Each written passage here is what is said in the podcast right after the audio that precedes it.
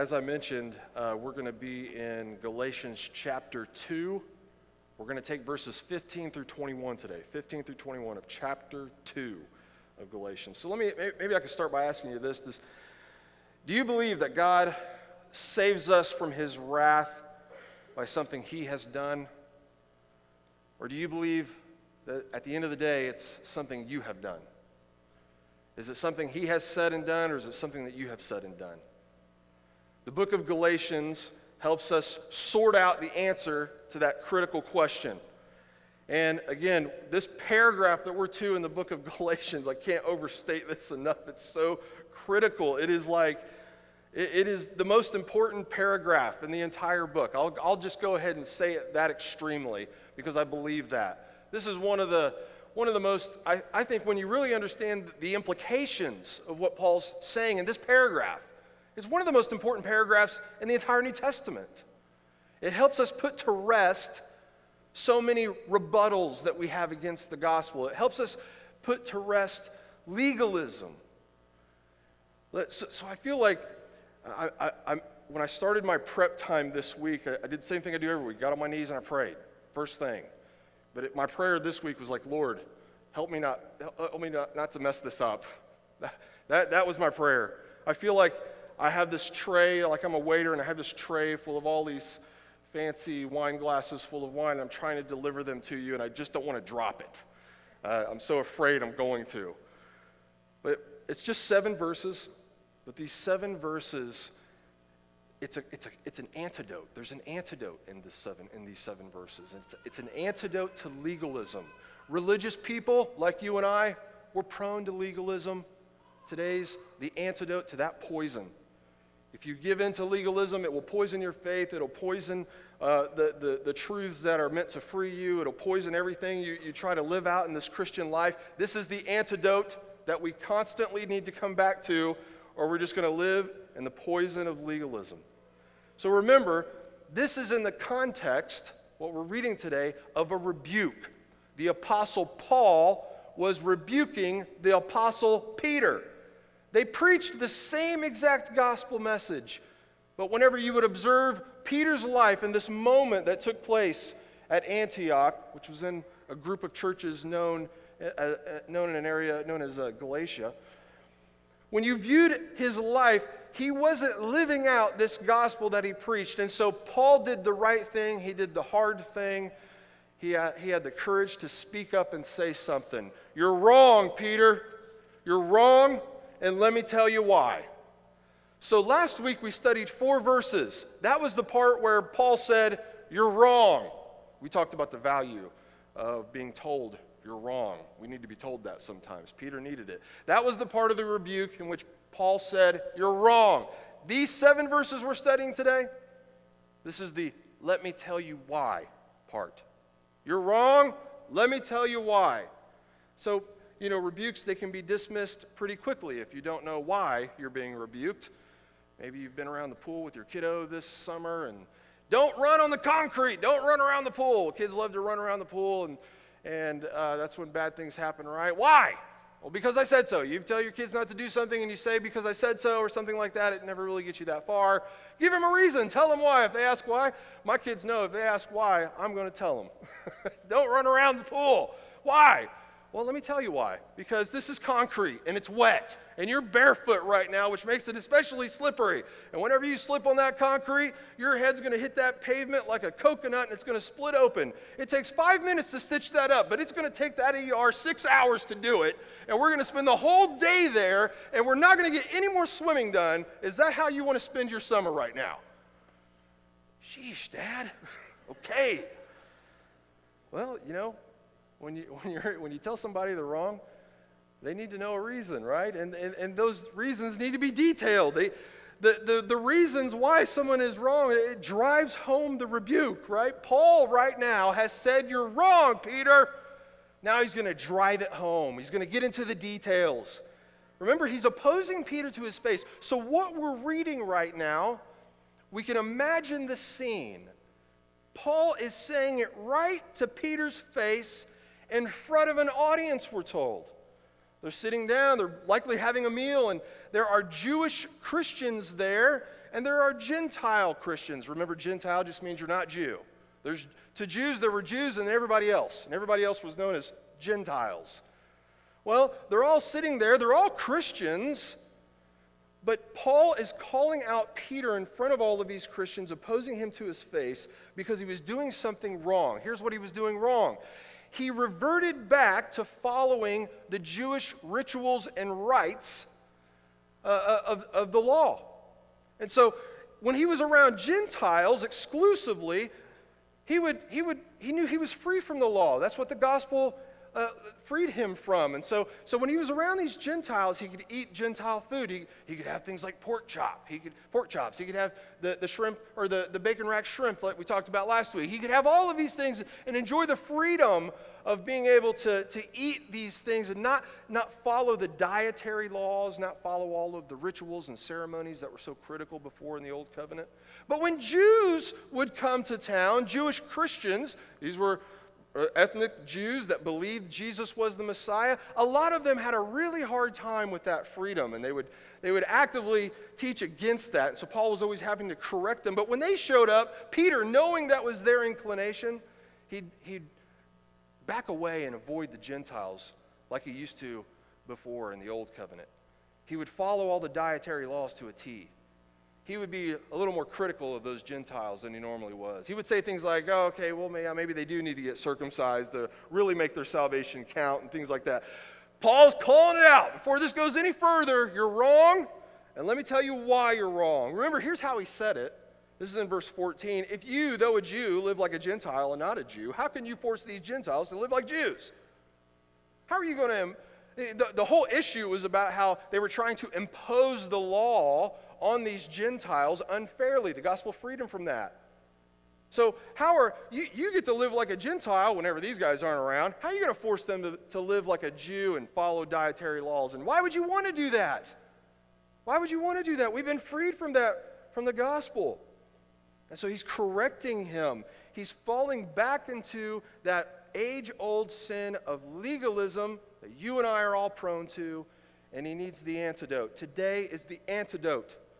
This is why legalism isn't the solution that you think it is. All right, verses 15 and 16. Let's just, here's, here's what he says first. In that context, still talking to Peter, and there's still people listening. Here's what he says We ourselves are Jews by birth and not Gentile sinners, yet we know that a person is not justified by works of the law, but through faith in Jesus Christ.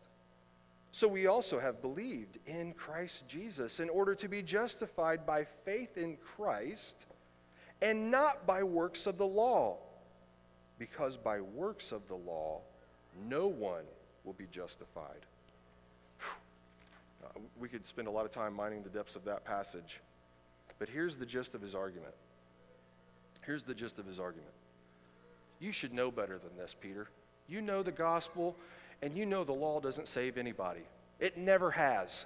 What are you thinking? We're Jews by birth, we're not Gentile sinners. We're Jew sinners. That's what he's saying. They didn't grow up with the law. They didn't grow up with these rituals and, and customs and, and ceremonial things. They don't know anything about that. But we did, and we know more than anybody on the planet Earth you can't live up to that law. You cannot obey enough to be justified before God. That's why we, just like them, need to put our faith in Jesus. We need a Savior just like they need a Savior. Of course, every Jew understood they couldn't follow the law perfectly. That was obvious. It was a big time dilemma. You could read back in the old the, the Psalms from, from David, for example. Here's Psalm 143, verse 2. Do not bring your servant into judgment, O Lord, for no one is living righteous before you.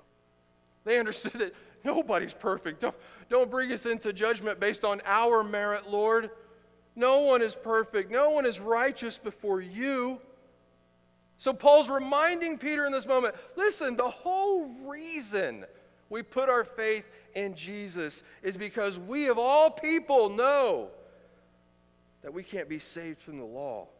Jesus is enough. Jesus obeyed enough. I don't obey enough. We haven't obeyed enough. None of us, Jew or Gentile. Jesus obeyed enough for us. He did it. He did what we couldn't do. He did it on our behalf. Jesus was righteous for us, and we have access to his righteousness through faith in his works, not by our works. That's the new covenant that you and I live under. You know, when, you, we, when we use this word covenant, it's just, it's a promise.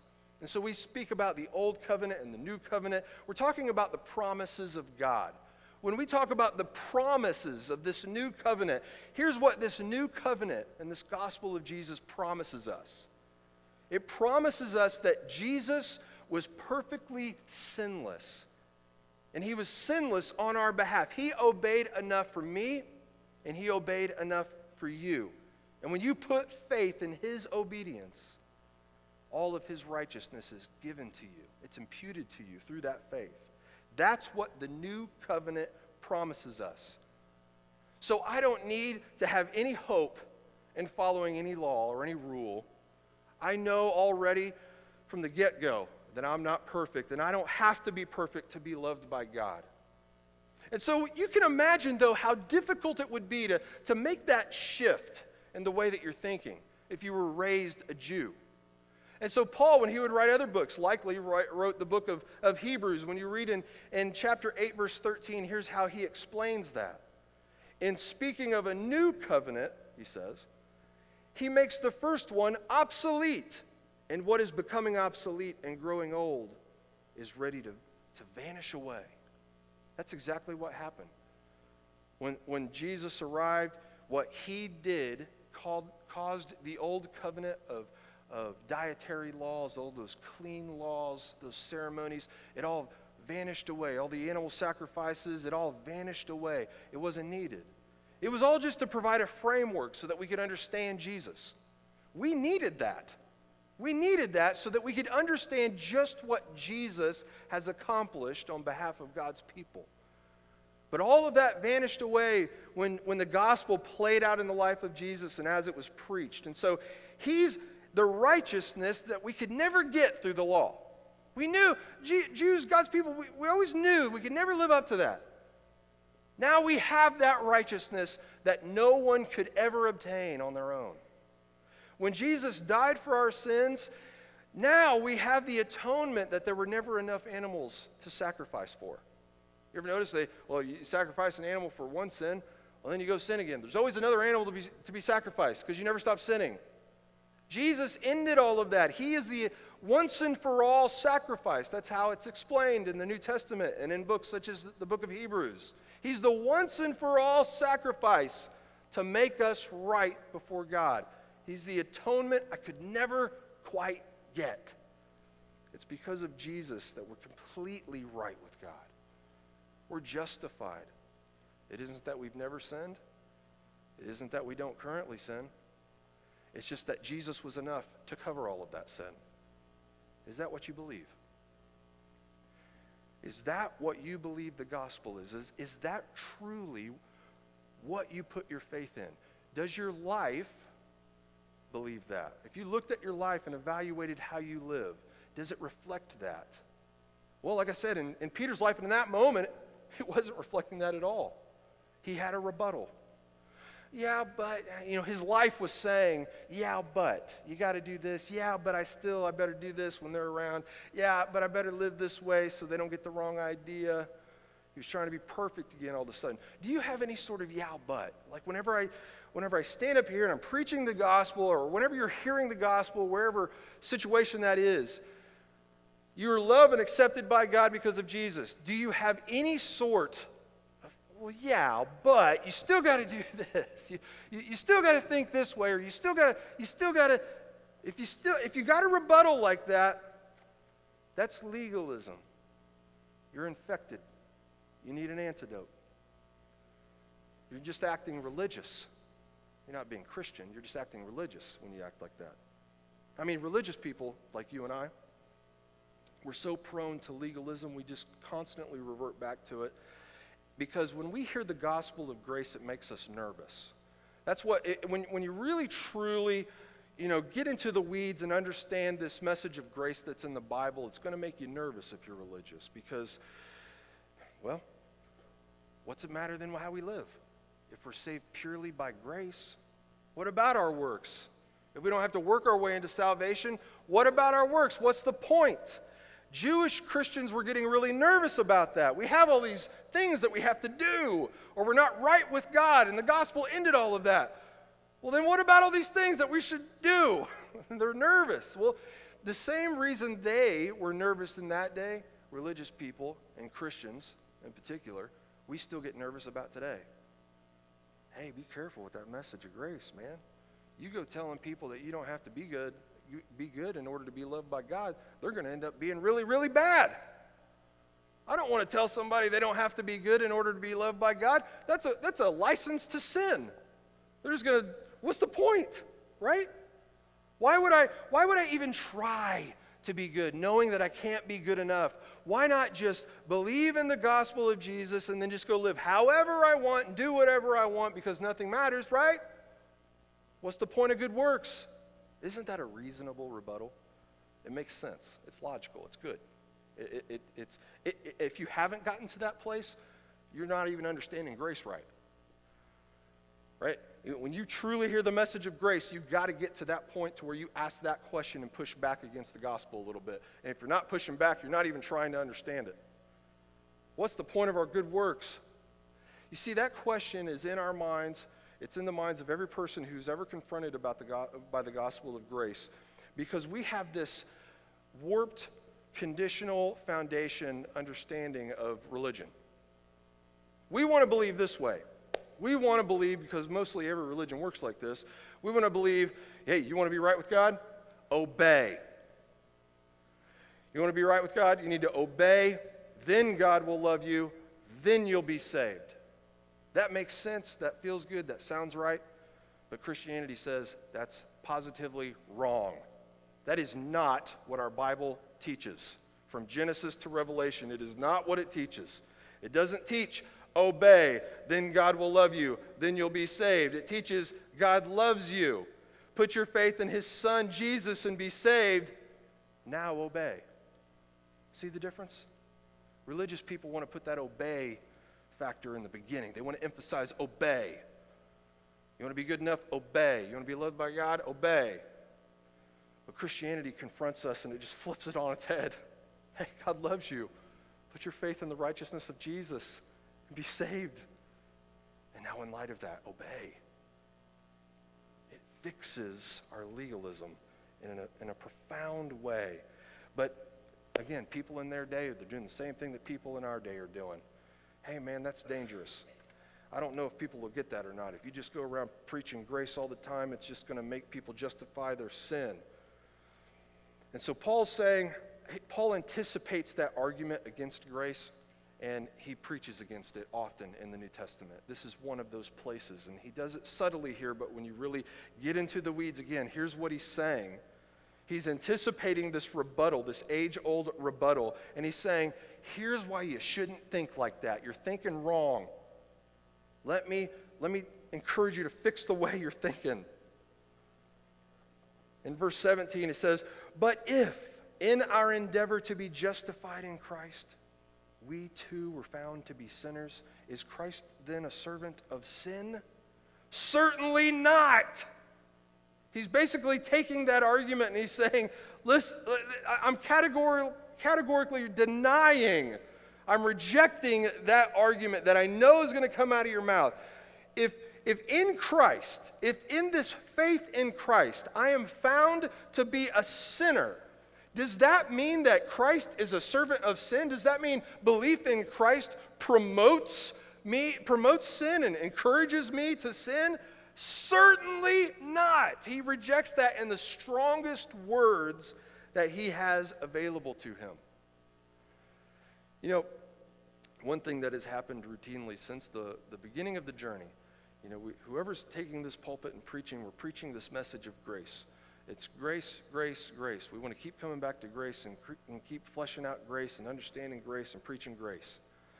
And a routine rebuttal that I get from people as I preach this message of grace and as other elders have preached this message of grace is that, hey, if you, if you emphasize grace too much, you're going to cause people to sin more.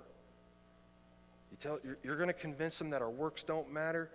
You're going to, the, the version of the gospel you're, you're preaching here is going to make them think they can just go do whatever they want. Well, again, like, I, when I hear those rebuttals, there's a piece of me that I'm like, you promise you mean that rebuttal? Because that's the same thing they'd say against Paul. And if you're, if you're complaining about our preaching in the same way that they complained about Paul's preaching, it makes me think that we must be preaching the same message. And so I get a little giddy when I hear that rebuttal because that makes, because the gospel of grace makes people nervous. And if they're not getting nervous, they're probably not hearing the gospel of grace. So Paul anticipates this argument and how he's getting ready to, to uh, refute that rebuttal is he's taking their argument and he's using that right back against them. I love that. You ever, have you ever uh, heard of the style of martial arts called Aikido? Aikido? Not, I think I'm getting that right. What's the store of furniture? IKEA. It's not IKEA, it's Aikido. It's a Japanese style of martial arts. Steven Seagal made it famous in the 90s. I don't know why my parents let me watch those movies, but they did, and now I know what it is. But uh, Aikido, the whole, the whole thought behind that style of martial arts is that you want to use someone's strength against them. You want to you want to use the energy that they're you know putting towards you, and you want to you want to take that and Hadouken, you know, you know, take it back towards them or whatever. you know, you want to use their strength and momentum against themselves. So if they throw a punch at you, if you can't tell, I know nothing about martial arts other than what Google has explained to me. But when they throw a punch at you and lunge at you, you want to use that momentum to throw them into the wall behind you. That's, a, that's the gist of Aikido uh, and that martial arts. And so Paul is using like this theological Aikido move. Like, oh, I know what you're going to say. Works don't matter with the message I'm preaching. Well, let me show you how works don't matter according to what you believe. Your argument can't stand on its own two legs. It's, inc- it's incredible how he does this. I, I absolutely love it because he's, he's proving to them that if you believe this gospel I'm preaching is a license to sin and prove that works don't matter, let me tell you what you're trying to say says the exact same thing. If you want to play that game, if you believe in a works based salvation, let me show you why it's true that you should believe works don't matter according to what you believe.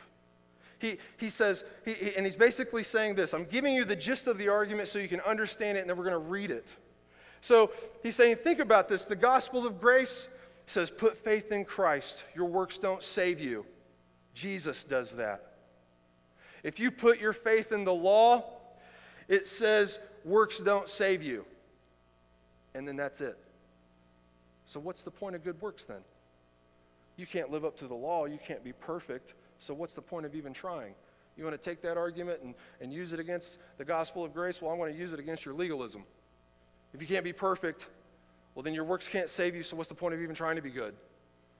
See how he's, see how he's, he's a step ahead in the argument. So here, here's, what he, here's how he is getting to that point in verse 18. For, for if I rebuild what I tore down, I prove myself to be a transgressor. He's saying, if I rebuild this law that the gospel has completely annihilated, and if I, if I rebuild that and use it in the way the law was meant to be used, what will it do for me? It'll tell me I'm a sinner.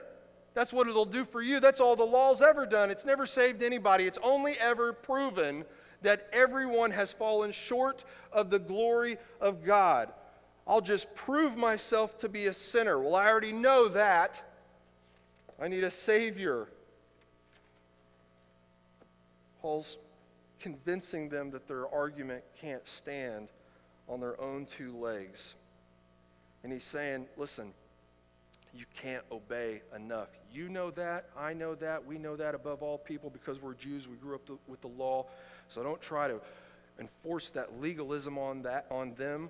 Don't enforce that legalism on the Gentiles. And don't try to say our works don't matter. That's all wrong. You're thinking wrong.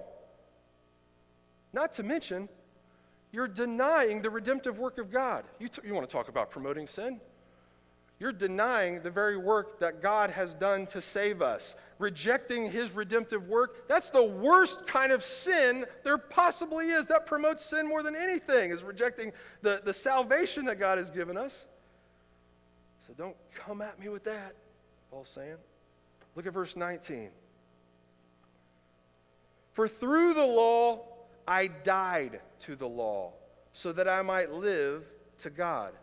So he's continuing along this line of thought. He's saying, he's saying it's through the law. The law is useful, right? It's through that law that I understand I'm that sinner, that I discovered my need and it's through that law, it, it's through belief in that law and following that law that gave me the framework to understand I needed that Messiah, and Jesus is that Messiah. I was able to understand him that he is the Messiah through that law. And now that I know he's my Messiah and my Savior, I've died to the law. It's dead to me. Legalism died. There's a sense in, in, in which we all need to have this epiphany because we're prone to legalism and we all need to have this epiphany that we're freed from trying to be perfect. Isn't that a relief? Are you tired of trying to be perfect? Isn't it frustrating? You try to live up to the perfection of God, and it's so defeating. That's why Jesus would teach. You'd say, Come to me. All you who are weary and burdened, I will give you rest. Take my yoke upon you and learn from me. For I am gentle and humble in heart, and you will find rest for your souls. For my yoke is easy and my burden is light. So when you finally die to this legalism, Paul's saying you can finally live to God because you're free from having to be perfect. So experience this freedom that Christ is offering you, this perfection that he provides you. Live in that and be free from legalism. Okay, but Pastor, come on, what about works then? What about works? Does, does, doesn't that mean we're all just free to sin then if he's covered it all and it's and it again you're thinking all, all wrong. Paul is reshaping how we're thinking about this. The gospel reshapes how we think about good works. Now unlike under the law now i can pursue this righteousness with the freedom of knowing i don't have to be perfect. Whereas before when i'm living under the law I am I'm pursuing righteousness, but it's a damning pursuit of righteousness. It's just proving that I can't do it. It's a damning pursuit. It's teaching me that I'm not good enough. So now in Christ, in this new covenant, we have this free, saving pursuit of righteousness because Christ's works were enough. We don't add any work to it at all. Do you see the difference there? Again, when you have to be perfect, righteousness is pretty defeating. So we have a flawed pursuit of righteousness, but we are in Christ. Therefore, in that pursuit, we can have hope and contentment and rest. Here's how Paul says it. Look in verse 20. I have been crucified with Christ. It is no longer I who live, but Christ who lives in me. And the life I now live in the flesh, I live by faith in the Son of God, who loved me and gave himself for me. Paul's saying, I died. My old self died. When Jesus died on that cross, it's as if my old self died too. When Jesus resurrected, that was the beginning of my new self, my new way of thinking. I've been crucified with Christ, and now I'm something entirely new. So now, as I pursue this life of righteousness, as I do this life, that when Paul says, the life that I now live in the flesh with its ups and downs and its struggles and its imperfections. I live by faith in the Son of God. So as I fumble, as I trip up, and as I get caught and snared in sin, I'm living by faith. And living by faith means I remember those two things that Paul just said. When I'm, when I'm in the muck, when I know, when I'm confronted with my imperfections, when I'm confronted with my sin and my inability to be perfect, I remember God loves me, He gave his son for me. And that is enough. Those two things are enough. Don't ever add to those two things. Faith in Christ gets real simple. It's, it's infinitely complex, but yet it is so, so simple. When you are confronted with your sin, your fallenness, you remember God loves me and he gave his son for me. He gave his son for me. Therefore, I am right with him. And that's it. Yeah, but uh, don't you still have to? No. Stop the yeah buts. Enough with the yeah buts. Stop it. Keep coming back to just those two truths. God loves me and he gave his son to die for me. It's enough. And that's that. Well, here are the ramifications of wandering from that. Look at verse 21. I do not nullify the grace of God. For if righteousness were through the law, then Christ died for no purpose. Wow. You want to add to what Jesus did? You're erasing what Jesus did. That's what he's saying. When it comes to someone's right standing before God, being justified before God, here's what the gospel says. When you think about that salvation you have in Christ, if you insert your performance in any way, shape, or form in, this, in the equation of salvation, you have erased what Jesus has done. You have functionally gotten rid of, and you've made his death pointless. It's needless. If you try to say, uh, that's how black and white Paul gets. you think, Jesus either saved me or he didn't. You either save yourself or you don't. Paul says you don't get to swirl that in a bucket and, and say, well, it's a little bit, a little bit of this, a little bit of that. You got to meet halfway. You got to come this far. God comes this far. You go that far. None of that. He's, he rejects all of that notion. If you want to add your performance, your work, whether it be circumcision or baptism or walking the old lady across the street, whatever, whatever you want to think is a good work, if you add any of it in the equation of your salvation, you're saying, I don't need you, Jesus. I got this. That's what Paul teaches. Don't be mad at the messenger. Of course, we don't believe that because Scripture doesn't teach that, right? We know that what Christ has done is unmatched and infinitely important, and we don't add any legalistic notion to it whatsoever. So today, this critical message, this critical point in the book of Galatians, it's an invitation for you to trade in your legalism in pursuit of perfection for the holiness of Christ himself. That's what he's offering us in this text. Don't white knuckle your performance so much Rest in the holiness of Christ. Be free in Christ today. Pursue a life of righteousness while having faith in Christ, knowing that He is enough and you are not. That is freedom in Christ. Now, when you trip and fall, it doesn't devastate you like it used to.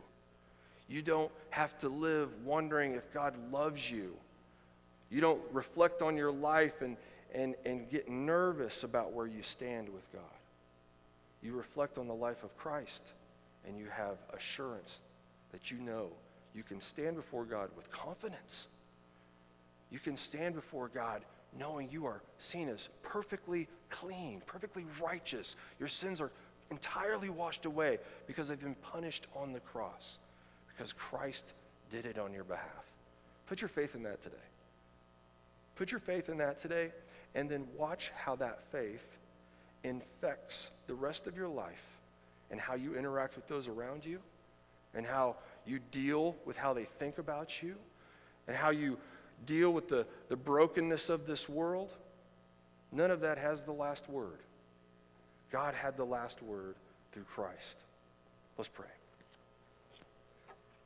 Lord, I thank you for this time in Scripture today and a reminder that we don't add any work that we do to the salvation that you give us. What a great reality that is. What a relief that is. Lord, if we did have to follow some rite or ceremony or custom, or if we had to only talk a certain way or walk a certain way in order to be loved by you, what would be the point? What would be the point of even trying? How could we live up to perfection? Works would have no, you know, good works would have no place in my life. No, there's no point in even trying. The Lord, we have a pursuit of righteousness that means something. You were good on our behalf, and, and that reality and that gospel that saves us is also a gospel that changes us. We pursue righteousness now knowing that you're enough, which means we can have progress. We can see real change. We can see real re- repentance and lasting repentance in our life. Lord, help us to live in that as believers so that we can be transformed by this gospel that you saved us with. And it's in your name, Jesus, we pray.